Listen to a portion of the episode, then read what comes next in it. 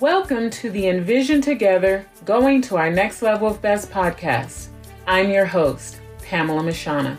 Join me on this bi weekly journey of empowerment, where you'll hear hands on advice from lifestyle experts, educators, authors, spiritual leaders, and many more who will share tips on how to triumph personally, professionally, and spiritually. We explore timely topics such as overcoming anxiety and fear, educating the reluctant student, cultivating lasting relationships, and strengthening our faith.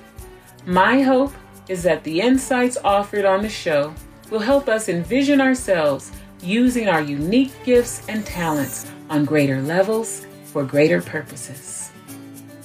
Hello, everyone. I'm so excited today. My guest is Paul Granger, and I'm so excited to see what he's going to say to us today. He's a pastor and he has such wonderful life experiences. And I'd have him just go ahead and introduce himself to us. Anything you want us to know about you? Yeah, well, first, thank you for the opportunity to talk. And I'm looking forward to the conversation because I think both you and I know God can do a lot through a conversation, whether we know what's ahead or not. So absolutely, I'm excited. You know, one thing I like to share when people are asking me to tell who I am is one, we have a default response to that and a cultural response to that that's usually around our profession and this, that, and the other. But I think first and foremost, I'm an ambassador of Christ. That's what I believe I've been called to by scripture, but also over the last several years of my life, I've had the opportunity to see what that can actually look like functionally, both in what I do vocationally, but also what I do in my everyday life, what I do with my family. And so that's what I'm trying to do is just try to emulate who Christ is, represent him well. And one of the spaces I get to do that is my family. I've got a beautiful wife, three very cute, adorable kids, and a cat. you know, they're all young. So anybody who has young kids knows that shapes a certain season of life that limits what you can do, but also there's a lot of fun things. And one thing that's been really exciting for us is over the last few years, we've been striving to figure out what does it look like to seek God as a family? And mm. so that mm. plays into what happens in our home, what happens on our front porch, what happens outside the home. And I'm also uh, seeking to serve God through a number of ways. I work alongside Youth with a Mission, alongside my church, East End Fellowship. And I feel like God's invited me to create spaces to process Him. That's mm-hmm. both in sitting with people, but also creating content. Have a podcast, Where Did You See God? Website by the same name. And really, the whole idea is God's not trying to hide from us. So, how can we find these spaces to process who He is, and who he's created us to be and what that means for the next step forward. Wonderful. Thanks. I want to add, I've seen pictures of your little ones and they are adorable. I think that yeah. was one of the first things I said to you.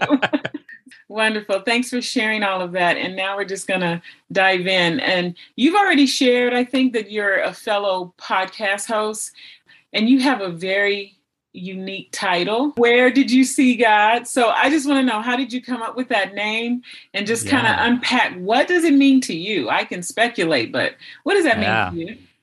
Great question. You know, back in around 2006, I was working for a ministry called Urban Promise Wilmington. Amazing ministry. They're still going. God's doing amazing things through them. And prior to that point, I'd grown up in the church, gone to a Christian college, was committing to a life of ministry. So I'm trying to set the stage that I, when I'm in this room and a certain question is about to be asked, I should not have the response that I have. Now, the mm. question that was asked was by the executive director. He was looking at all of us, the staff around the table, and he's like, All right, I'm going to ask a question. I want everyone to answer. Where did you see God today? I did not have an answer. Again, I should have an answer with all those pre qualifications. I'm literally doing ministry work full time, not even really getting paid. I'm just mm-hmm. there trying to serve God. And I don't have an answer to that question. Mm. And of mm. course, I tried to scrounge for one, but that moment really convicted me. If I believe that God is real, if I believe that He exists, if I believe that He is working, if I believe that He speaks, then why am I not able to come up with an answer immediately? Mm. Why is that not just something that is there? Part of the answer is I, I wasn't really looking for God, not proactively.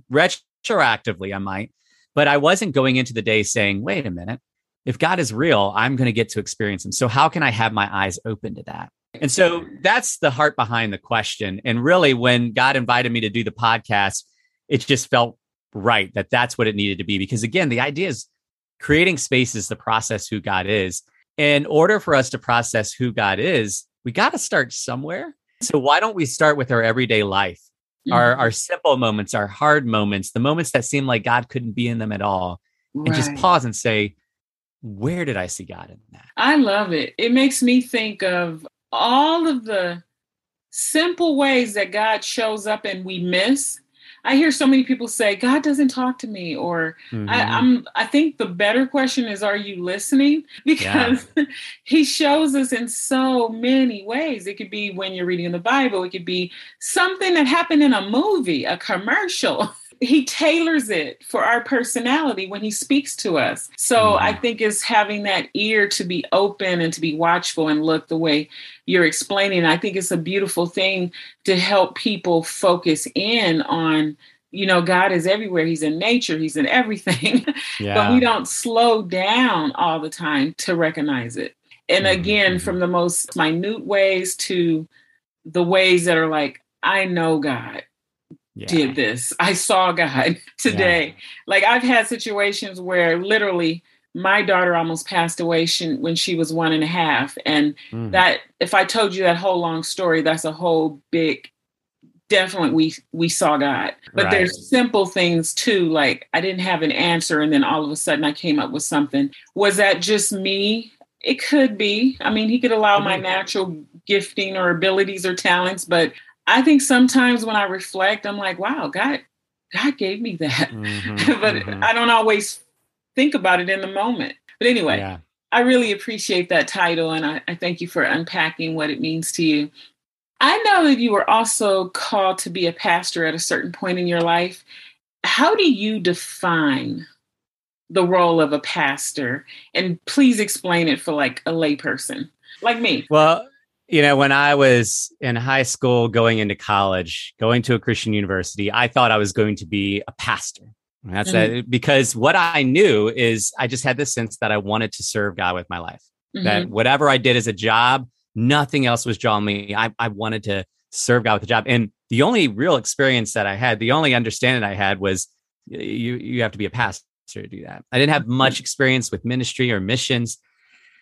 But then when I got into college, I started to realize that my understanding of pastor was very limited because I remember having this moment where I felt like I don't know that I want to be a pastor, but I mm. want to do ministry. So what in the world? And the issue was in my mind, what a pastor was, was the person who was standing at the front of the building, right. behind the pulpit, giving these sermons and running the church. Like that is a pastor. I Anything like else is just right. And and so I I did not have a sense that that was what God was inviting me to. So for a while I wasn't even sure what was going to happen. In fact, when I got to my senior year, I'm like, all right, God, I'm about to graduate. So what am I supposed to do? Mm-hmm. And what God invited me into through a very like prayer driven way was at the time uh, urban youth ministry, which I did not have really any experience with. Mm-hmm. But there was a clear sense that that was what God was inviting me to. And so you know, I, I continued in ministry in different forms, working with youth, working with uh, young adults up through the next, I guess at that point, decade, decade and a half. And I remember wrestling with this idea, but wow, wasn't wasn't I supposed to be a pastor? And I do a lot of hands-on ministry in the community, organic ministry, front porch ministry, as my pastor would put it. And I have a number of neighbors who are in hard situations that call me pastor. And I used to correct mm. them because I'm like, well, I'm not running a church. I'm not I'm not like behind the pulpit. So I'm not, I'm not a pastor. And I remember a good friend of mine, Chris, one day, he actually not one day, multiple times, he would hear me say that. He's like, you need to stop that because because you're a pastor. You might not be running a church, but you are pastoring people. And so mm to define for me what a pastor is, is God is calling all of us mm-hmm. to step in these spaces in one form of another of walking alongside others. Now, there are seasons in our life where we need to be poured into a lot. You think of the disciples on the early days of walking with Jesus, yeah. they needed to be poured into a lot. Mm-hmm. But then there came a point where God had filled them and had showed them how the helper could work through them to the point where they were now investing in others. Mm-hmm. You know, there are functional pastors who are leading churches, but yes.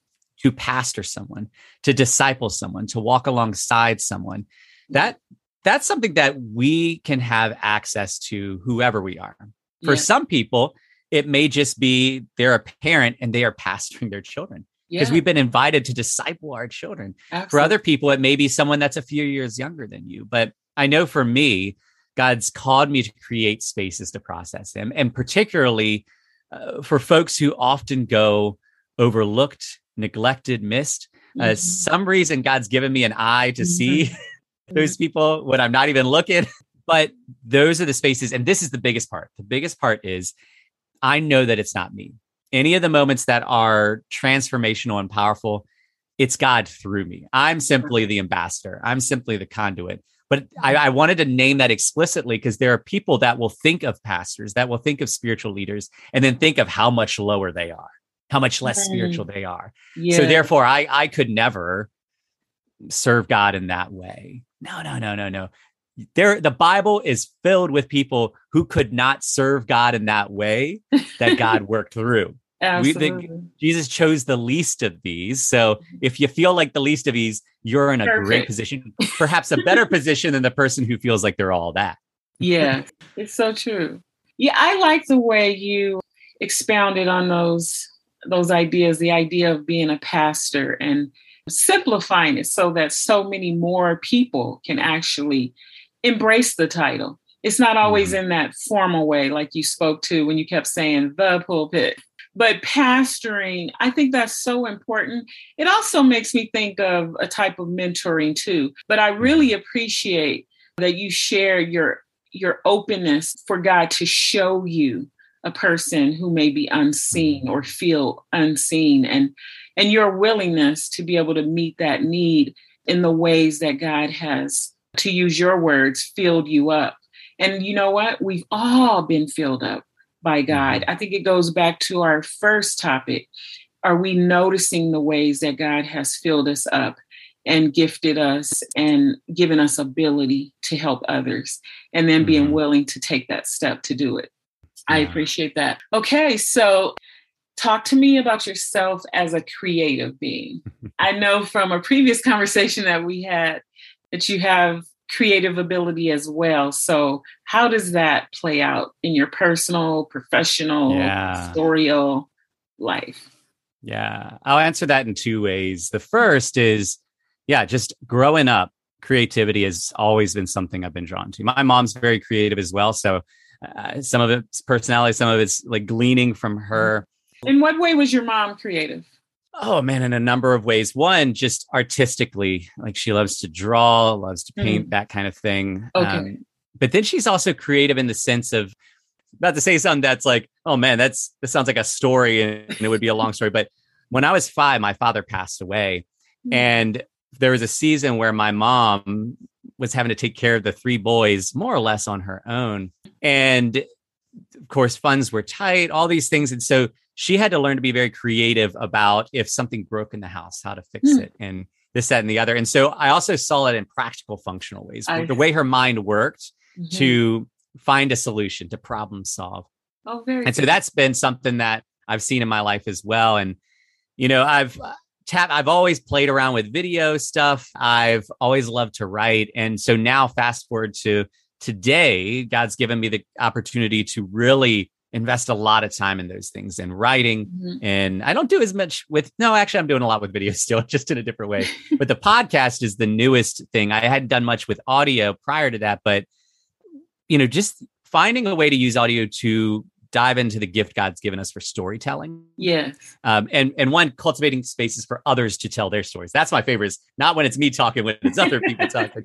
And so yeah i mean what's been beautiful is God has connected with me with people all around the world. God's allowed me to be able to, you know, you mentioned how God can work in us and we can give that to others. There's that verse, comfort with the comfort you've received. Yeah. I've been able to comfort others with the comfort God's comforted me with that I may never meet because they heard a podcast episode. And so it's really beautiful to see how God can use the things we create to do abundantly more, to go far beyond us. Uh, I plant a seed somebody else might water it god will make it grow but i mentioned i wanted to answer in two ways because mm-hmm. somebody can hear all this and be like oh that's that's great that you're creative paul but mm-hmm. i'm just not a creative person i've just never been creative when we say that we're forgetting what scripture starts off saying to us that we were made in the image of God. In his image, he created us. That that verse itself says created multiple yeah. times. So true. So if we want to really boil that down to the heart, if we're made in the image of God and he's a creator, that means we're made in the image of a creator. We are made yeah. to be creators. Our default is to think of creativity in those constant creation spheres. But I mentioned with my mom, creativity took the form of problem solving, right? Creativity is creating something that wasn't there, whether it is a piece of art or a solution or a new idea or a new way of engaging. All of us have actually been given the capacity to be creative, to create, because we're made in the image of the creator. So, anyone listening that's like, man, I'm not creative, you are. The trick is asking God, what does that look like for you specifically, if it's not the artistic mm-hmm. form? Yeah, I agree 100%. We have a tendency as human beings to downplay uh, what's been given us and to, I'm going to say, upplay what we see has been given to other people. When I was listening to you, I was thinking of when God said to Moses, What's in your hand?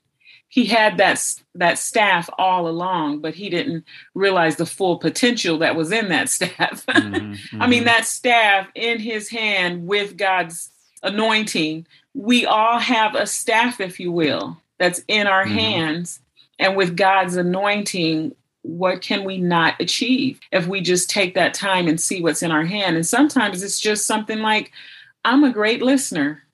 Yeah. That's something that's in your hand that great things can happen because yeah. of that. It could be, yeah. so we have to value who we are. And one of the things I've learned, I got to say, somewhat late in life, is, you know, sometimes we're always trying to make all personalities be the same, meaning you have to be this confident, boisterous, loud person. Ooh. Something's wrong with you if you can't just jump on the stage and make it happen or nail that interview in a certain way. But appreciating a calm, still spirit and recognizing that that's exactly the way that person is supposed to be mm-hmm. and appreciating the value that comes out of that and not trying to reshape or refashion somebody into what yeah. society says we should yeah. all be like. Yeah. Accepting people for who they are. Uh, and accepting our gifts for what they are. They're all different. But when you tap into what's yours and you accept mm-hmm. it, that's when actually amazing things happen for all people, no matter how well, you're you're wired. And it taps into to the passage, what you're saying taps into the passage that talks about us being made into a body. And it just wouldn't make sense if the hand mm-hmm. said to the mm. foot, I don't need true. you. Right. If the body was just hands, it couldn't do anything. Like you're you're completely right. That's something I've experienced in my life is mm-hmm. specific ways that God has created me that didn't mesh with what a superior believed was mm-hmm. the ideal way to operate there are times where I had just identity crises, like yeah. because I knew who I was and who God created me to be, but I was being told that was bad and wrong. And man, mm-hmm. until I came to really understand who God had created me to be and what he was inviting me to live into, regardless of what people said, mm-hmm. I was in a hard, hard place. Yeah. But you said something else that's important. You were talking about the staff in Moses' hand. And the key to that story is mm-hmm. also, as you noted, that it was what God did through it.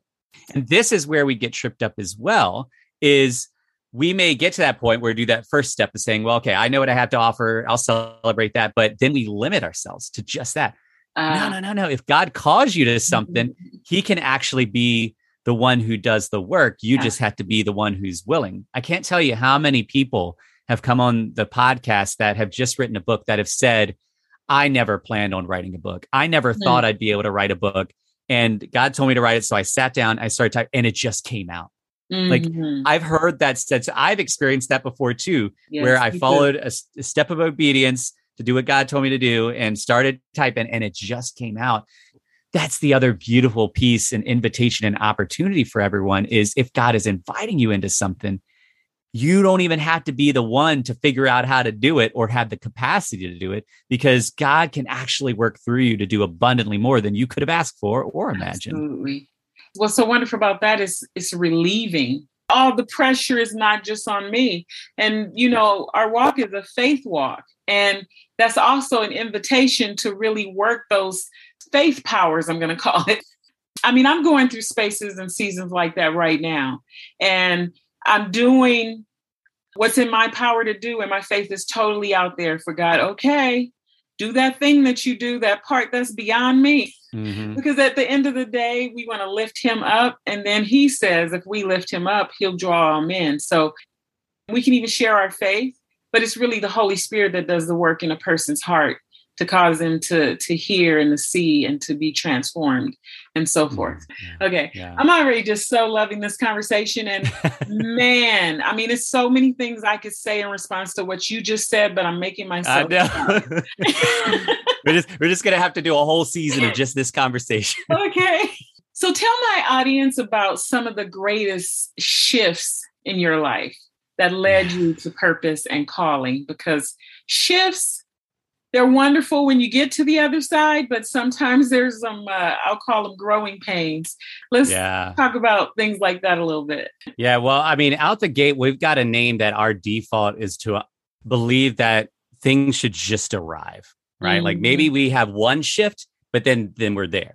Yeah. We don't like the concept of journey. We don't like the idea that we could have a lifetime of shifts. Oh my God. And when we have that mindset, every time we hit a new shift, we just crumble oh, what's wrong with me? What's mm-hmm. wrong with God? What did I do? What did I not do? What did I, uh, instead of, oh, God is trying to make me new.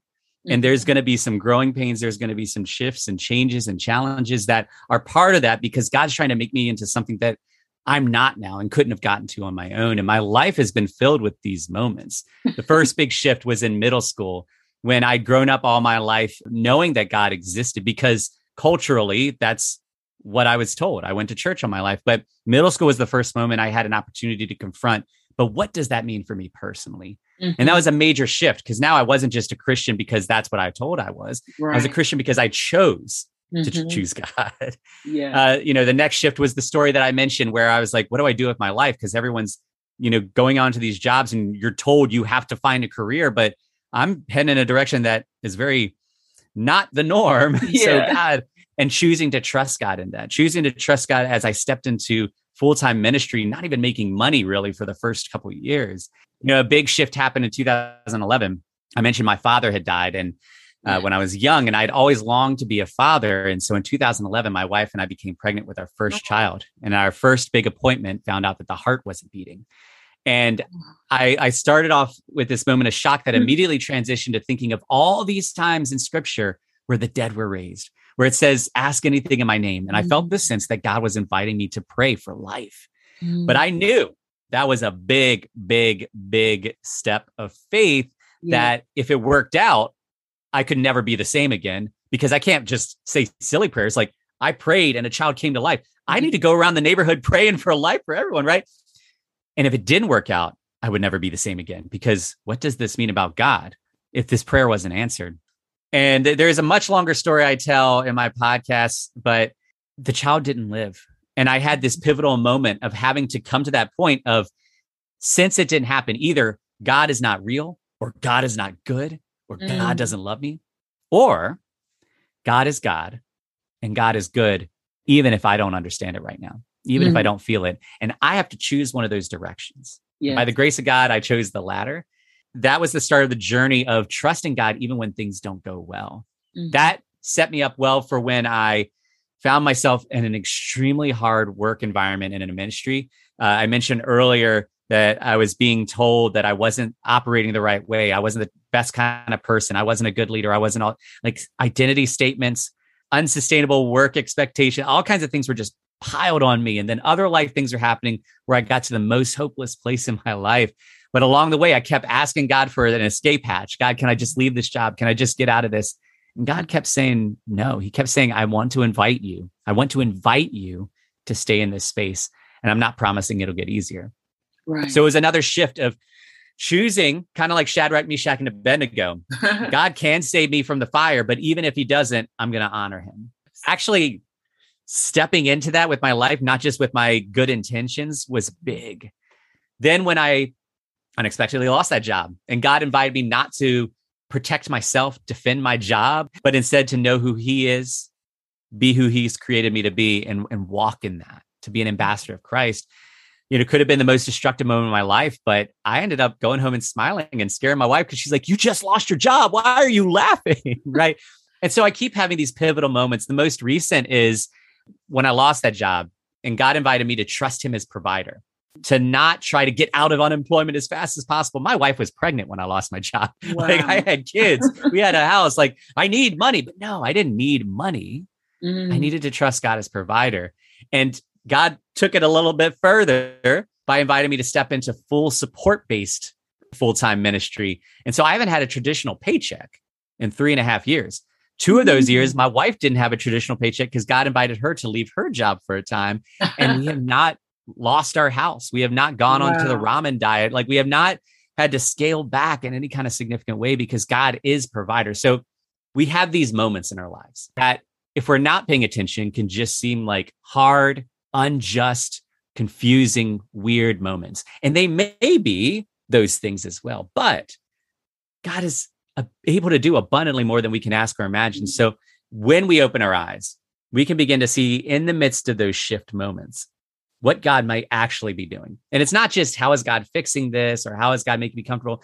He cares a lot more about what he's doing in you than your comfort today, than mm-hmm. your job, than your this, that, or the other. Like our mindsets are very limited, but in those spaces, God's trying to invite us to see more and more like he sees. It's hard I, you know, I, when I say that, that doesn't mean that in those shift moments, I was like, oh, I'm a super Christian and I get it. No, like I was lamenting and I was mourning and I was yelling at God. Like I had so mm. many of those moments. But even in the hardest moments, I still stepped forward, even if I didn't know where my foot was going to land. We just keep on stepping. Wow. I can relate to a lot of that too. I've had some of these these shifts and I remember being even angry at God at times, but Mm-hmm. You said something so important, and it was making me reflect on um, it's really how you even show up to those moments, those mm-hmm. shifts. Mm-hmm. And in that, you're having even a mind shift. So I've learned over the course of my life that these things are going to happen.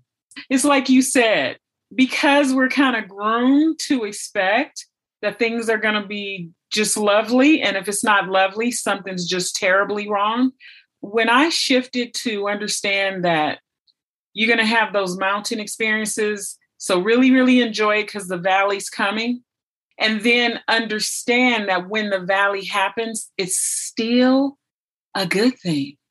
Mm-hmm. It's actually a good thing because in those valley experiences, things are being worked out in me that otherwise would never happen. I would mm-hmm. never slow down or be caused to see people differently, the world differently. And, and when I say differently, in a better way. So mm-hmm. it's fashioning me and shaping me into a better person so that when you have that mountaintop experience again, you're showing up again full in a different way. The Bible mm-hmm. says we go from level to level and faith to faith. And it is a process to get there. It's not like, oh, I got saved today and now everything is just perfect and I'm exactly right. the way I need to be. He starts working it out in us, work out mm-hmm. our own salvation. he starts a work and it's kind of circular, if you will. I keep mm-hmm. finding myself back in front of the burning bush, but I'm I'm being told a different or new mission for this level or this season in my life. Like I said, you have so many things and what you're sharing that would make me talk forever too. Um, but we're trying to just scratch the surface and kind of let yep. the audience know what's going through our mind as we talk. I trust God that we're sharing things that's really going to help people, and I think we we have been. I I really appreciate what you've been sharing. I was perusing some links that I had access to and wound up on some websites and I was looking at some of the things that you do ministering mm-hmm. and I came across a video where you you were teaching at the InterVarsity. One of the principles you were sharing about or the title is here am I where is he?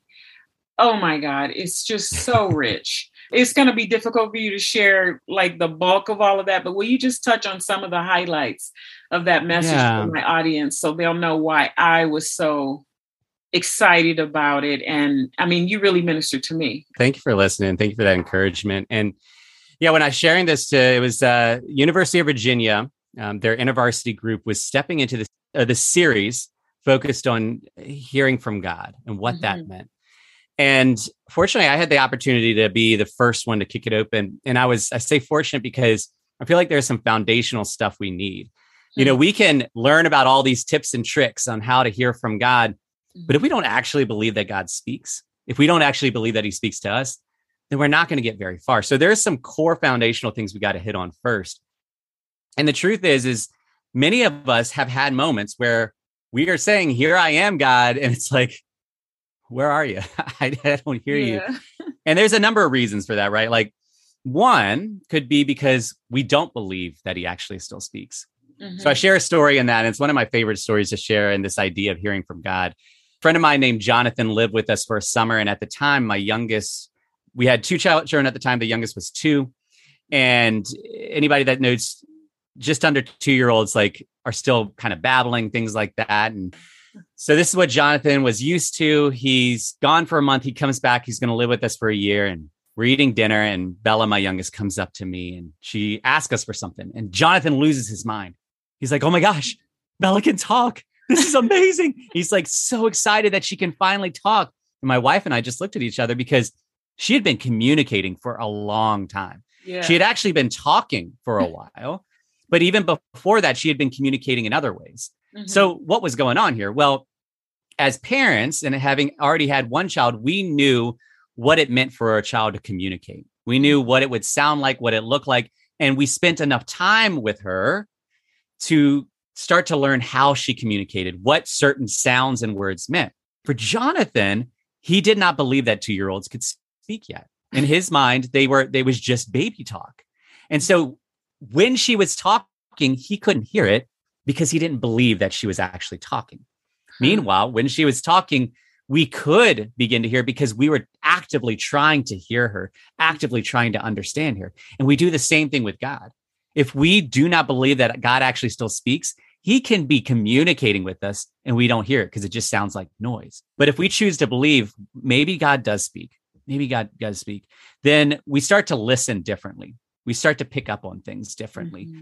And so, you know, that's the first piece. But then, and I actually won't go into this one because I think this is best if somebody watches the video. But okay. the other thing is we assume we haven't heard him. And I use something called the Wilhelm scream. Mm-hmm. And some people hear me say that and they're like, oh, I know exactly what you're talking about. Some people are like, I don't even know what that is, but I can guarantee every single person listening has heard the Wilhelm scream. So you can you can listen to my video or you could just go into Google and type it in. But the reality is, is that sometimes we believe we haven't heard him, but we actually have. And when we begin to learn what his voice sounds like, then we start to pick up, oh my goodness. Because I swear people have heard the Wilhelm scream hundreds of times throughout it's their true. lifetime. I watched the video and right. it's like once you hear it, you're like, what? How, how, did I not realize that? And then then you hear it all the time, right? Yeah. And so let's say we latch onto that. All right. So God can speak. I have heard him, but he wouldn't talk to me. Mm-hmm. He wouldn't talk to me. He would talk to a good Christian. Man, we are forgetting that God talked to the apostle Paul, who is the chief of sinners. Mm-hmm. We're forgetting that God talked to Gideon, who considered himself the least of these, yeah. to Mary, who was people looked down on her because she had a child out of wedlock and she's young. Like, what's going on? Like, all we could keep on going through this list of people who assumed that God wouldn't speak to them. But God actually, if he wants to speak to you, he's going to speak to you. It's not a matter of what you bring to the table. And then maybe we're latching on to all that. But then the next thing that stops us is it's too hard. It's too hard. Mm-hmm. Like I've tried, I've tried, and I've tried, and it just doesn't seem to work. My son found out about hoverboards a couple Christmases ago, and he wanted one. And his grandma found a deal on one, got him. It's the biggest gift he had ever gotten. And I was excited for him because this is a big deal. I didn't get a hoverboard when I was a kid. so he got on it one time, fell off, and it was like, I can't do this. I can't do this. This doesn't work. And I'm talking like six, eight months. I don't even know how long of him refusing to try it. And, and he might try and then immediately get off because it was too hard. It was too hard. He just did not believe he was capable of doing it. And to be fair, anybody who's done a hoverboard before knows it's hard. You just have to get on and keep on trying because reality of the hoverboard is different than walking. When you walk, you know how you're about, but on a hoverboard, your center of gravity mm-hmm. determines where you go. Like it's just a different way of moving. My son, I told him, well, if you're not going to use it, I'm going to use it. I learned how to do it. And then one day I start riding around the house on it. And he's like, what? And then that inspired him. And then he went and learned how to do it in like a day because something changed in him. And once he believed that he could do it, by the end of the day, like he's doing tricks and stuff on it. Like he's pouring drinks while going across the house at everywhere, right? We can believe that it's hard to hear from God. And then mm-hmm. that can actually stifle us. But whether it's hard or not, if we choose to just keep on getting up, keep on stepping on, right. keep on going, again, God's not trying to hide from us. Right. Something can change and we can begin to realize how the reality of God works versus the reality of how we think things work. Wow, you said a lot of wonderful things there. I think some of what I hear and what you just shared is we have to practice mm-hmm. hearing God just like you would practice if anything you want to do in life you have to put practice behind it. And then another important thing that you made me think about listening to you is i was going back to the beginning of our conversation when you mentioned that we're made in the image of god. If we're mm-hmm. made in the image of god part of him is in us. So why wouldn't he want to talk to that part of himself? We belittle ourselves and we we make ourselves seem small or like grasshoppers. That's our own kind of warped perception is not what is true. And as we mm-hmm. spend time getting to know God, He actually reveals who we are to us. And it's kind of this reciprocal thing where the more I grow in the knowledge of God, the more I grow in the knowledge of myself in a healthy way.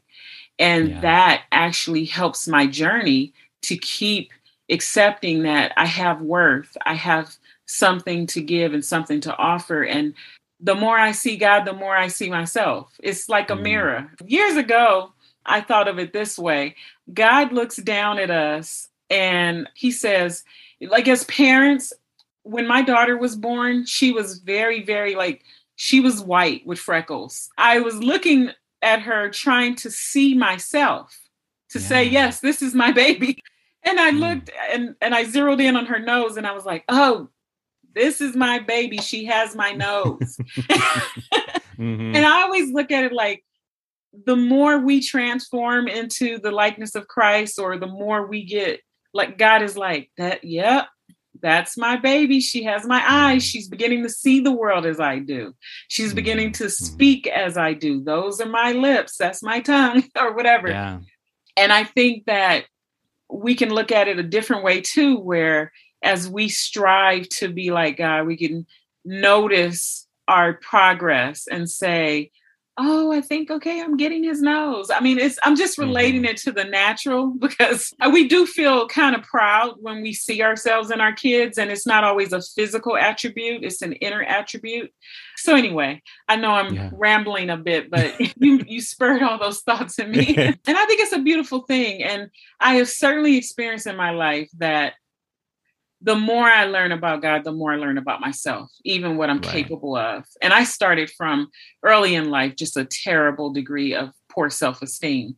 And it's mm. truly my relationship mm-hmm. with God that changed all of that. Mm-hmm. I have more confidence today because of my relationship with God, quite honestly. Yeah.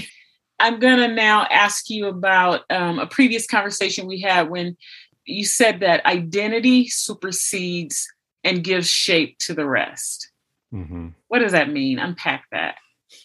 I mean, it goes well with what you were just talking about. I mm-hmm. mean, we have our ideas of what our identity is from the start, and that's mm-hmm. built off of what people tell us, how people interact with us, how we see ourselves, how we see others, what expectations come in, what culture is around us, what the environment is like.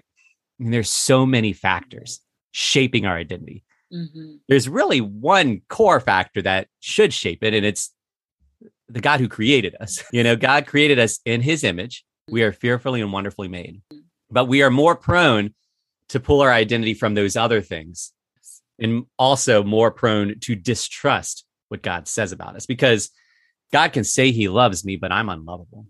Or mm. God can say he wants to use me, but everyone else is saying I'm bad at this, that, or the other. Mm-hmm. Right. That I, I could never amount to it. Right. And so until we really press into how we are understanding our identity, we're going to keep on hitting these walls.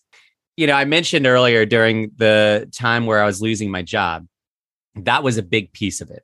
Is mm-hmm. I'd been told all of these negative things about myself. Mm-hmm. And God patiently just kept on saying, But who do I say that you are? Yeah. Who did I create you to be? And I want you to live into that. I want you to live into that. And when I was about to be fired, like I was thinking, you know, what is it that they're going to say? Because if they say this, well, I have this evidence. And if they say that, and I'm building this case. Mm-hmm. And God was like, no, no, no, no, no. This is not about that. Again, don't defend yourself. Don't protect your job. Know who I am and who I've created you to be. And who he had created me to be was someone who didn't have to defend himself against the boss because I didn't work for that boss. I worked for God. I was an ambassador of Christ. So if I lost a functional job, didn't change anything. I still right. worked for God, right? Like understanding my identity allowed me to step into that space, step into so many spaces and mm-hmm. operate from a place of peace, from a place of confidence that I could not have mustered on my own, could not have justified on my own. Right. And so, you know, there are other pieces that define who we are, mm-hmm. personalities, culture, things like that. So this isn't saying those things don't matter. But when we rightly understand that we first and foremost are children of God, made in the image of God, then we can understand how those other pieces play into that. Put another way, when we don't have that in place, we might chase after these other identities, like success. There are a lot of people who being successful is part of what they want their identity to be, and they will chase that at the expense of other things, at the mm-hmm. expense mm-hmm. of their family, their health, invitations from God, right? Mm. The Apostle Paul had a profound identity as the Hebrew of Hebrews, Pharisee of Pharisees, right? And Jesus said, basically, yeah, I want you to leave that and go the opposite direction to where instead of being the top of the top, he was the lowest of the low, yeah. having been beaten and whipped and shipwrecked and left for dead and imprisoned and scarred and insulted. And he's like, rejoice in the Lord always. And again, I mm. say rejoice. I've learned the secret to being content in all situations, right? Like, because he knew what his identity was. Before he thought his identity was to be the best Pharisee. And mm. now he knew he was he was the chief of sinners and yet somehow god still loved him jesus still chose him his identity was an ambassador of christ a child of mm. god and he could be imprisoned and be good and you know what i'm thinking about as you give that example about paul is that you know, when he thought he was the Pharisee of all Pharisees and all of this, he was killing people. But when he became as nothing, he gave life to people. Yeah. That's when yeah. he was used the greatest. So it makes me think of even the ego. When we walk in humility, probably that's our opportunity for the greatest good as expressed through who we are. I'm also thinking about tangible things and earthy mm-hmm. things and us being housed in flesh, it gives us a tendency to look at or focus on the things we can touch and feel. But being made in the image of God and being spirit above all else, we almost have to, in some ways, I like that you said it's not that these physical things don't matter, mm-hmm. but it's the spiritual things first that matter. Mm-hmm. And mm-hmm. when you begin to see who you are inwardly first and identify with God, it kind of shifts or or gives shape or influences even the tangible things. So even when we talk about faith, faith you don't see it at first, but when you stay mm-hmm. in a place of faith, you can have material manifestations of that faith. So anyway, I'm just thinking about the importance of being aware of our spiritual selves as primary. And that will even help us understand the spiritual things and talking to an unseen God and walking in faith and trusting those things more than the tangible things because your spiritual self can shift the outward. So if you're not even happy with your outward situation in life, that spiritual self and being tied to God can help you change it all around. What do you know that can be a bridge to help someone else get to their next level of best regarding the topic of seeing and trusting God? Where did you see God? Just it really anything we've talked about today. Yeah. What do you know? What's a one gem that you would really leave with the audience that if they forget most of what we just said, it's like hang on to Mm-hmm. this, guys. Yeah, And- I'm, I'm gonna give you two gems. I'm gonna give you two. Wonderful. one, one is off of what you just said. Uh, you know, you're talking about this idea of how we understand the spiritual in the midst of everything. And the way that I'd like to put it for the last decade or so Mhm. is the way we operate is we think of all the things that are important in our lives. So, all right, God, yes, the spiritual, boom, let's put that on the table. And oh, our job, boom, and our relationships, boom, and this and this and this. we got all these things on the table. Mhm. When you got a table full of things, it gets a little messy and suddenly something needs to be a little more important and you got to move this out of the way. And what we find in life is we keep on nudging and nudging and nudging the spiritual to the side of the table Mm. until it falls off. Mhm. Or we're trying to force it next to this other thing. The problem is is that's not actually how it works. The spiritual is not a thing we put on the table alongside other stuff. It's the table itself Right. the way that we're invited to operate is as though the spiritual is the table and then we place all these things on top and so i wanted to give that gem because it's hard to press forward if we don't have a right understanding a right mindset of how things actually work and if we continue to think that the spiritual is something that we tack on then we're going to run into the same thing we run into of we forget or it gets hard or it seems forced or you know the whole list Mhm. of things. But then the second gem is off of that. You know you talked earlier about practice. And what i have learned that i want to give to others as a Mhm. gem is that we are all capable of taking a simple step forward right? Sometimes we don't step forward because we don't know that we have the capacity to step or we're afraid of what it will cost us to step or we're not even sure if god's in that step or you know we got a whole list of reasons the reality is is god's not trying to get us to figure out to crack the code of the exact right place we're supposed to step he is inviting us just to step towards him as best as we understand it right god's going to be so thrilled if we step forward towards him even if it's a clumsy step that's like a little off center Yeah. because he sees the effort of us in our imperfection making a move towards him. And so I want to encourage everyone you have the capacity today to Mhm. take a simple step forward. But I want to encourage you that it does not have to be big. It does not have to be profound. It does not have to be confident. And you don't know, have to know where your foot's going to land. Right. You could be taking the most timid, weak, tiny step into the darkness that you've ever taken towards God. And that can be so profound because the truth is, you do enough of those tiny ones and you're going to end up walking miles It's right? true. So don't be afraid that your step towards God isn't enough. Just take a simple step towards God Right. and then ask yourself where you saw God in the midst of that. And Mm-hmm. then step again and ask again and just keep on going. Right. Wow. I love that analogy of the clumsy step, just as long as it's a step. And again, our conversation just keeps me relating to even parenthood in the natural. I'm so excited if my daughter just does anything like we give advice if she just shows any sign that she's moving in the direction of what i'm saying i'm like i i applaud that clumsy step because at least you're Mhm.